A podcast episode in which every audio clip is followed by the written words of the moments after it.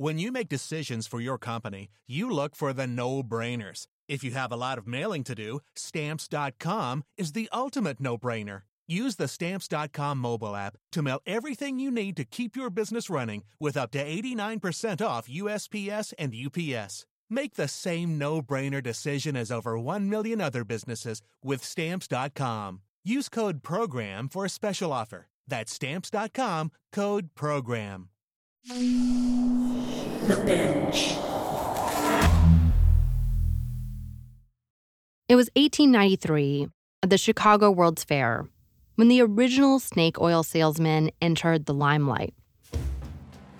Clark Stanley, aka the Rattlesnake King, traded in spectacle. Onlookers would swarm his booth at the fair, even though it was off the beaten path, where he kept a sack of live snakes. And he had a shtick. He was dressed like a cowboy with a beaded leather jacket and bandana. He would grab a knife and slice the snake right down the middle, and then drop the snake into boiling water. I can imagine that crowd, their shriek of fright and delight as Clark dropped that live snake into the bubbling stew. The hiss and crackle of flesh meeting boiling water, the gasp of onlookers. The fat from the rattler would rise to the top of the water in these white, viscous chunks. That, he claimed, was a miracle cure, an ancient solution he'd learned from Hopi medicine men snake oil. But here's something you might not know snake oil, the real stuff, it actually works. It's a Chinese folk remedy to treat joint pain that probably made its way to the US with rail workers building the American West. It's rich in omega 3 fatty acids that really do seem to help reduce inflammation. Chinese rail workers offered it to their colleagues as a way to treat the aches and pains of long days on the job. Stanley's miracle cure? It consisted of mineral oil, something that was probably beef fat, red pepper, and turpentine. Congress later passed a law that would eventually become the modern FDA in order to go after people like Stanley. In the end, he was fined just 20 bucks for violating it, or about $541 today. He would slip out of public view, but his fortune basically remained intact. I'm telling you the story because it's striking to me how similar it is to the story of MMS. Over a hundred years later, the FDA was created to make sure that if you bought something labeled snake oil, there was actually snake oil in it, and that it would help you, not hurt you. The FDA has never been able to keep up with all of the quacks out there, but they're also the only agency who can stop peddlers of fake medicine. How do you stop MMS? At the end of this journey through this bizarre world, it's a question I keep asking myself. And for the government, it seems like there was only one solution to ridding the world of a supposed quack cure. You cut off the head of the snake.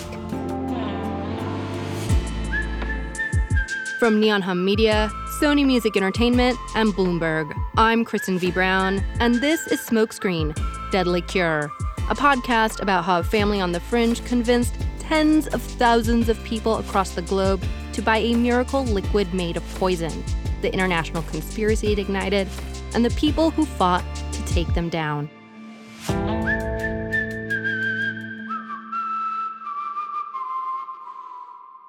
Episode 8 The Rattlesnake King. In April of 2021, a grand jury indicts Jordan, Jonathan, Joseph, and Mark on one count of criminal contempt and conspiracy, and on a second count of defrauding the US, and on a third count of delivering misbranded drugs. This is Thomas Buckley. We work together. Thomas was among the first reporters to start looking into the Grenons and their bleach empire. He remembers when each of the family members was criminally charged. It was a pretty big deal, and an escalation. Remember, Judge Kathleen Williams issued a temporary restraining order against the Genesis 2 Church and the Grenon family back in 2020. It basically barred them from labeling or distributing any misbranded drug, which obviously included MMS. So the criminal contempt piece of it is actually very simple. So what that means is that despite the fact that the Grenons and Genesis 2 had received an injunction to immediately stop selling any misbranded drugs, including MMS, they continue to do so, and there's a mountain of evidence to corroborate that. So basically, the government told the Grenons to stop selling MMS. This product is being sold. The money Genesis 2 is receiving doesn't function as a donation. It was very much a one for one system. Whoever sent in a donation to the amount of about $20 would receive a G2 sacramental kit. Which, of course, is more of a sale than a donation. The government was tracking every sale, every bottle shipped out. So the government asserts that the Grenons distributed over 28,000 bottles of MMS to the American public. 28,000 bottles. That's a whole lot of bleach. But the thing is, it wasn't the product, the raw materials of MMS that was special. It was the idea. And as a result of those sales, over time, the Grenons received more than $1 million. They were selling an idea. And they were certainly on track to earn another $1 million in 2020 after they claimed that MMS could cure COVID. A million. That's impressive for a family operation. And that's just direct transactions between the Grenons and their church. It's not accounting for the global spread of MMS, the countless sellers in virtually every country in the world. That temporary restraining order did very little to stop the Grenons, which means they broke the law again. They knowingly, directly disobeyed the lawful order to cease selling MMS and continued to label, hold, and distribute an unapproved and misbranded drug. You know a lot of the story. Mark and Joseph are finally caught. Joseph is extradited in December 2021. And his extradition terms show that he's only being tried for the first count of criminal contempt and not the other two. Mark is then extradited some months later in July of 2022, the Grenon's most recent status conference occurs, and Judge Altonaga sets a new trial, which is for July of 2023. This isn't just a warning they can defy, not just a slap on the wrist. If found guilty, the Grenons are facing years behind bars. The Grenons, in the first instance, so count one of conspiracy, are facing up to five years imprisonment and for counts two and three, which is the criminal contempt, which you'll remember as being them defying an order willfully to keep on selling MMS, they could face up to life imprisonment.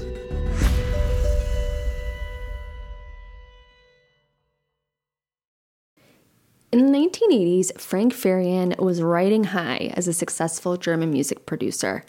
But he was bored. German pop was formulaic, dull, and very white. Frank had bigger dreams, American dreams. He wanted to create the kind of music that would rival larger than life artists like Michael Jackson or Run DMC.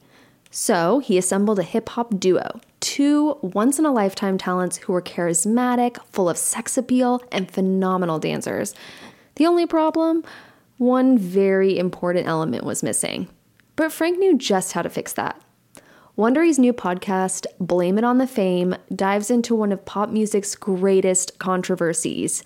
Milli Vanilli set the world on fire, but when their adoring fans learned about the infamous lip syncing, their downfall was swift and brutal. With exclusive interviews from frontman Fab Morvan and his producers, Farian and Ingrid Segieth, this podcast takes a fresh look at the exploitation of two young black artists. Follow Blame It on the Fame, Milli Vanilli on the Wondery app or wherever you get your podcasts. You can binge all episodes of Blame It on the Fame early and ad free right now by joining Wondery Plus. Hey, it's Kaley Cuoco for Priceline. Ready to go to your happy place for a happy price? Well, why didn't you say so? Just download the Priceline app right now and save up to 60% on hotels. So, whether it's Cousin Kevin's Kazoo concert in Kansas City, go Kevin, or Becky's Bachelorette Bash in Bermuda, you never have to miss a trip ever again. So, download the Priceline app today. Your savings are waiting. Go to your happy place for a happy price. Go to your happy price, Priceline. Here's what we do know we'll be in that courtroom in July 2023, reporting on the trial. What all this means for the larger MMS phenomenon, that's a much tougher question to answer. What happened to the Grenons is the story of what happens to a lot of people when they think they're too big to fail. The Grenons, like I've mentioned before, wouldn't speak to us for this podcast. But it does seem clear, even after ABC, even after the FDA's warnings, even after federal criminal charges, the Grenons still saw themselves as above it. For a while at least. But to really understand this case, you have to look beyond the legalese and out at the perfect storm that bred MMS. There is, you know, the fact that people don't trust big institutions and don't want to look to the government or the CDC or you know big media uh, for the answers to their problems. I think there's kind of a breakdown in trust that is going on right now, and people are turning to alternative solutions. Davey Alba covers misinformation. She's a colleague of mine here at Bloomberg, and she also feeds my cats when I'm on vacation. As she points out, one might be drawn to something like MMS because they've experienced some sort of hardship and they're looking for a way out. I think at the core of it, people have situations in their lives that are legitimately terrifying. They're economically insecure, they have health problems, they are sort of at the whims of systems where you know, there isn't an easy answer, but I think our brains are sort of wired to look for that easy answer. And in that sort of vulnerable moment, these outrageous miracle solutions can take hold. Part of what helps sell an outrageous cure to a vulnerable person is being exposed to the idea again and again. And then through repetition, through the networking powers of the internet and social media platforms, these so-called solutions can be repeated more and more until they are just in the water in the conversation and the outrageousness of something like bleach being medicine is no longer outrageous. This repetition happens because of social media platforms. They're in the business of keeping you on the page for as long as possible.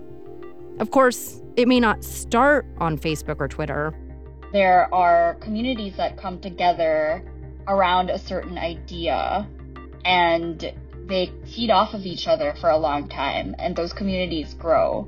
And in some cases, those communities are subject to algorithms from social networks, such as Facebook's algorithms, which prioritize outrage and honestly conspiratorial thinking because it's entertaining.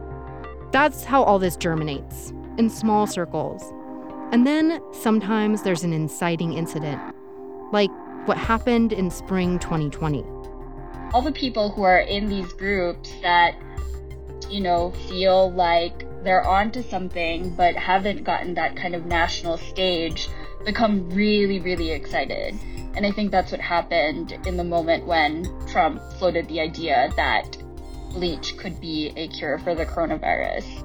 But it's not hard to think of the other ingredients that help create this perfect storm of misinformation.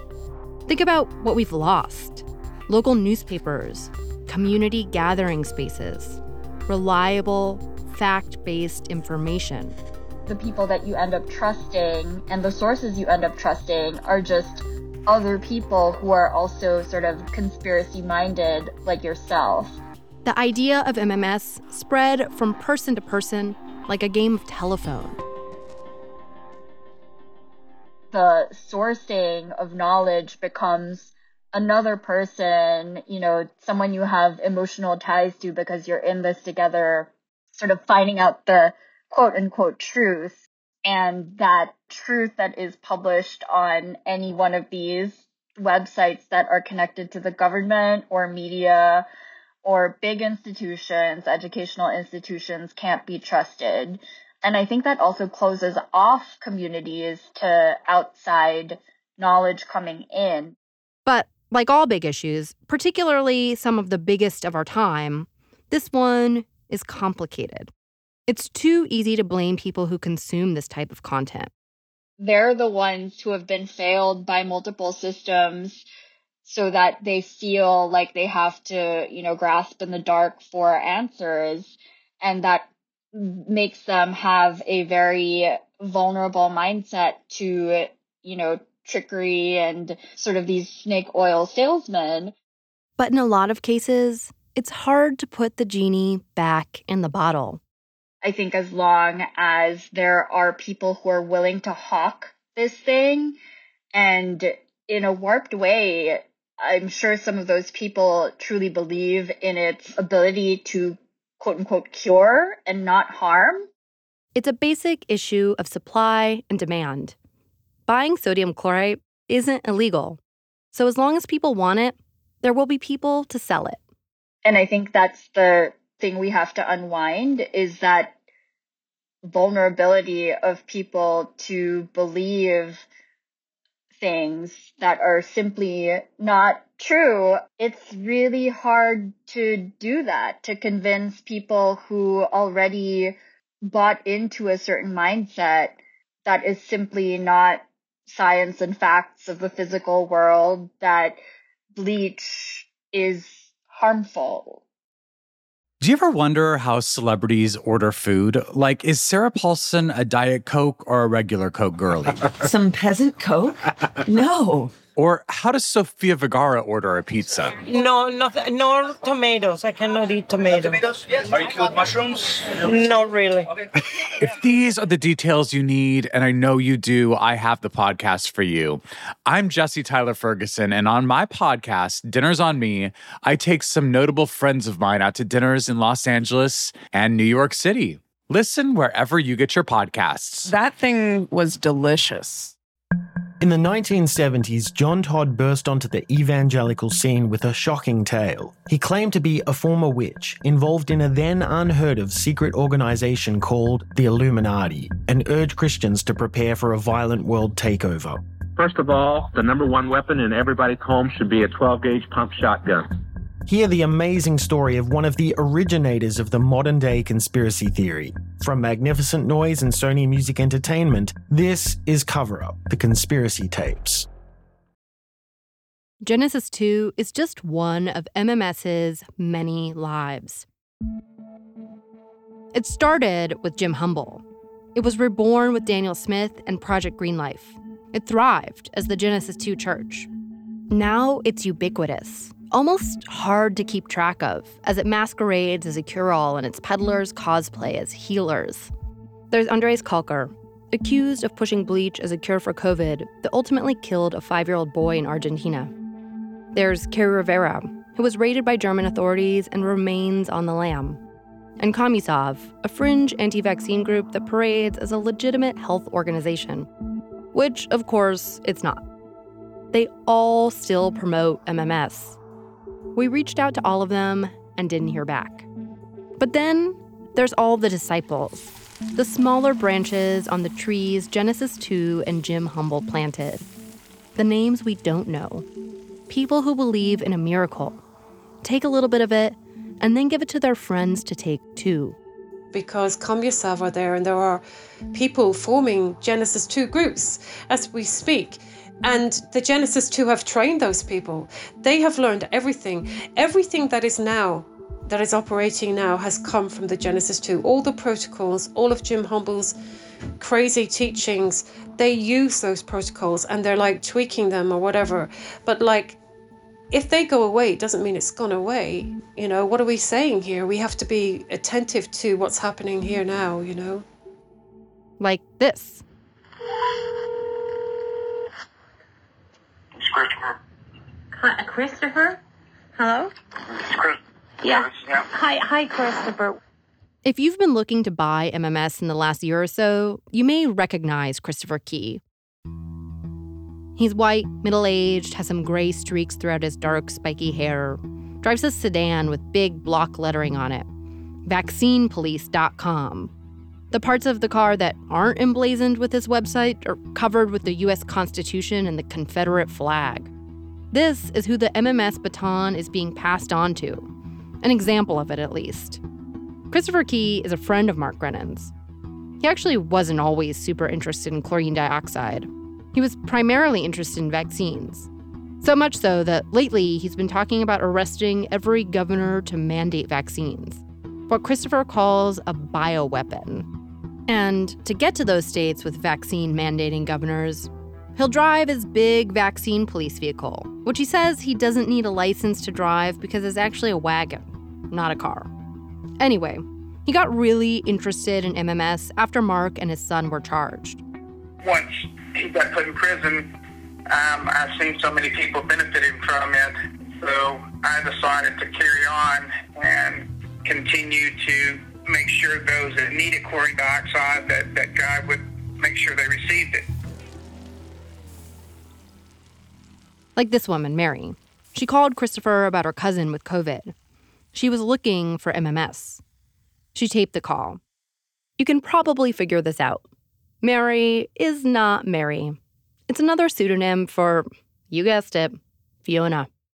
So how how do I, how does this work? How how do they get it from you, Christopher? Thank you. Uh, they, they send me a text with their name and address. Okay. And if there's any way they could possibly donate to vaccine-police.com that helps me put up more billboards. He says it'll show up in about two weeks from Alabama. Can they collect from you personally? Just, I mean, they're quite. No. okay. No, that's okay. That's okay. You're great. Love you. God bless Bye, you. babe. bye, bye. man. I love you. Bye, bye. Love you. Christopher's philosophy surrounding MMS looks a lot like Mark's. He's tried to separate himself from any sort of liability, and certainly seemed to be doing that when we talked to him. My name is Thomas Buckley. I'm a reporter in London for Bloomberg. How are you? I'm always fabulous. Key, unlike the Grenons, has instituted a separation of church and state. He says his ministry does not peddle MMS. My ministry has no association with his. Um, they're they're completely, totally different entities. He makes that abundantly clear. There's no sale taking place here. He's adamant, almost offended anyone would suggest otherwise. He says claiming chlorine dioxide cures anything would be practicing medicine without a license, would land him in jail. Just like Mark Grenon's doctor friends in the Dominican Republic had warned him at the start of all this. The thing is, those who want MMS can get MMS. How they get it, how they spend their money, and where it goes, it's all a little besides the point. He says so himself. It's why this whole thing is so sticky. Even with the Grenons in prison, and even with a years long attempt by regulators and prosecutors to put the kibosh on the whole operation, MMS is still for sale. And, and that's why the cat is out of the bag, the genie's out of the bottle, the snowball's going downhill. You can't put this back in the in the bottle. And you can write as many hit books as you want to about me and Mark Grenon and everybody else. Not even Fiona would disagree that at this point, it's hard to put the genie back in the bottle. The only thing that makes me feel hopeful is that they will get a very severe punishment, which in turn might frighten people. Like the whack a mole and Telegram, there's no point. Like someone said, why don't I report these people to Telegram? Telegram is like hell. It's like going to Satan and asking him to help you. The Grenons can go to prison. But tonight, I can almost bet you Melissa's going to go back to her computer, compiling reports on parents giving their unwitting children this concoction. Eli Dagon will be back at his post, meticulously tracking details missed by most. Fiona's gonna be back, poised to fight. This job won't stop. I'm in too deep, you know, and it is like that for me. Like, I won't stop until they're all stopped. There will always be a new seller to expose. The bigger problem is that trust in our systems is broken, and that is what needs to be restored.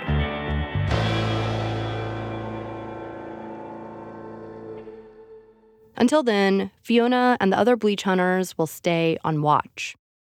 She imagines what she might say if she were face to face with Mark Grenon. I would say to Mark Grenon that you are an evil man, a child abuser, a criminal, and someone that doesn't have any regard for human life. And it, it is that. It's not just about the money. Mark Grenon, he knew what he was doing to autistic children. So I would probably just say to Mark Grenon, fuck you. That would be it. Because he's trash to me. With a major seller behind bars, we wanted to know how easy is it to get MMS? The FDA told us that it continues to, quote, vigorously monitor fraudulent and illegal products. But has the pressure from the government made a difference? I wanted to find out. On a recent December morning, I picked up a package outside my house. I'd gone online in search of a place where I could buy MMS. And I found one. Pretty easily, actually, within like two minutes, on this online marketplace where you usually find homemade arts and crafts. It's pretty popular. I buy pottery and clogs from there. And the seller was in Imperial, California. They could ship it fast, like in 48 hours. I called up our executive producer, Jonathan, when it arrived. So, opening the box within an envelope now. Okay. These things are so, like, I really am going to break a nail in this quest. It's Etsy. I bought it on Etsy. Oh, it's cute. It's like very sweetly packaged. Oh my gosh. Now, we didn't buy the Grenon's version of MMS. It's not even called MMS. This version is marketed as water purification, but it's the same chemical elements as the Grenon stuff. They're sending us good vibes with our poison. My, oh my god, my hand is like stinging. I have a cut on my hand, and I think the bleach got got it. So we bought this on Etsy, and on Etsy there was not anything that indicated this should be used for anything other than water purification, right? You're camping, you're backpacking, whatever. These people are very clearly selling something to ingest for a health purpose. But on Etsy, they are not marketing it that way. So there it was. None of it was too hard. We didn't spend a long time looking online, waiting for it to ship, or even assembling the concoction. It wasn't the Grenon's brand of MMS, but it did pop up when I typed MMS into the Etsy search bar, or Jim Humble. The whole process was seamless, as easy as ordering groceries online, or clogs. We reached out to Etsy to ask if selling MMS on their platform violated their rules. Just two days later, they removed MMS listings from their site and told us that selling hazardous substances is not allowed. But a few days later, I did a Google search for where to buy MMS. Product listings for it popped up on three other sites. Sites you have definitely heard of and probably shop on all the time. MMS is easy to find if you are looking for it. It made me wonder how easy it might be to find if you aren't looking for it at all. Anyway, maybe it was the repetitive feedback loop that Davey talked about. Maybe someone advertised it to them on an alt right podcast or through a stranger on Telegram. Maybe they weren't looking for this at all, but a toxic blend of misinformation, unregulated online marketplaces, and a fraying institutional trust shoved it in their face, normalized it. It's not hard to see how that might have happened. It was easy to buy MMS online. Imagine what it's like to make it at home. So when you mix your sodium chlorite with your citric acid, people are dosing it. They're making it themselves now. So we've had lots of websites shut down. People are making this in their kitchen. So people are just making their own batches at home. So they're not even measuring, you know, they're just putting bits in. And so they're getting a lot of a much more potent dose when they're ingesting.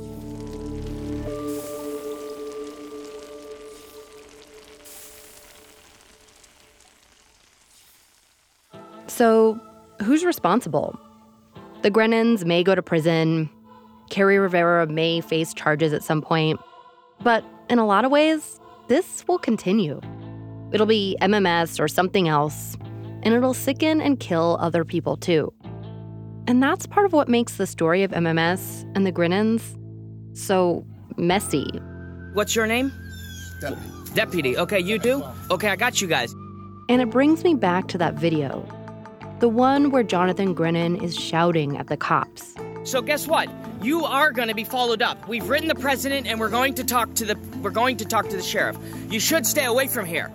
He seems scared, yes. Angry for sure, but also confident. Like he's not speaking to the cops. He's speaking almost to the camera, to the viewers on Genesis 2's many social channels. It matters more what they think, it seems. So, the story of the Grenons is, in a way, a story of the internet. Sometimes it feels like we live in a world where it doesn't matter if you've got it right. It only matters if someone is listening. You have no right here. You are nothing to me. You are nothing.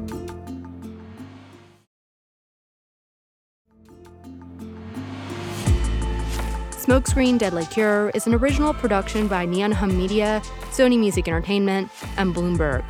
It was written and produced by Carla Green, Kate Mishkin, and Jonathan Hirsch. Our associate producers are Navani Otero, Zoe Kulkin, and Anne Lim. Production assistance from Stacey Wong, Gilda DiCarli, and Magnus Henriksen. Editing by Jonathan Hirsch, Catherine St. Louis, and Maureen McMurray. Catherine St. Louis is our executive editor. Sound design and mixing by Scott Somerville. Theme and original music composed by Asha Ivanovich. Catherine Nuon is our fact checker. Our production manager is Sammy Allison. Alexis Martinez is our podcast coordinator.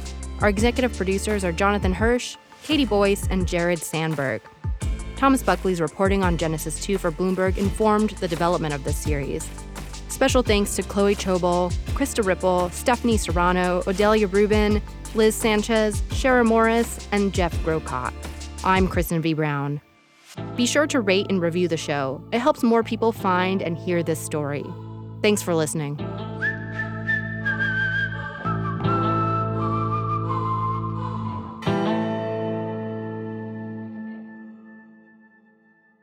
For emergency assistance, please call Poison Help at 1 800 222 1222 to speak with a poison expert or visit poisonhelp.org for additional resources.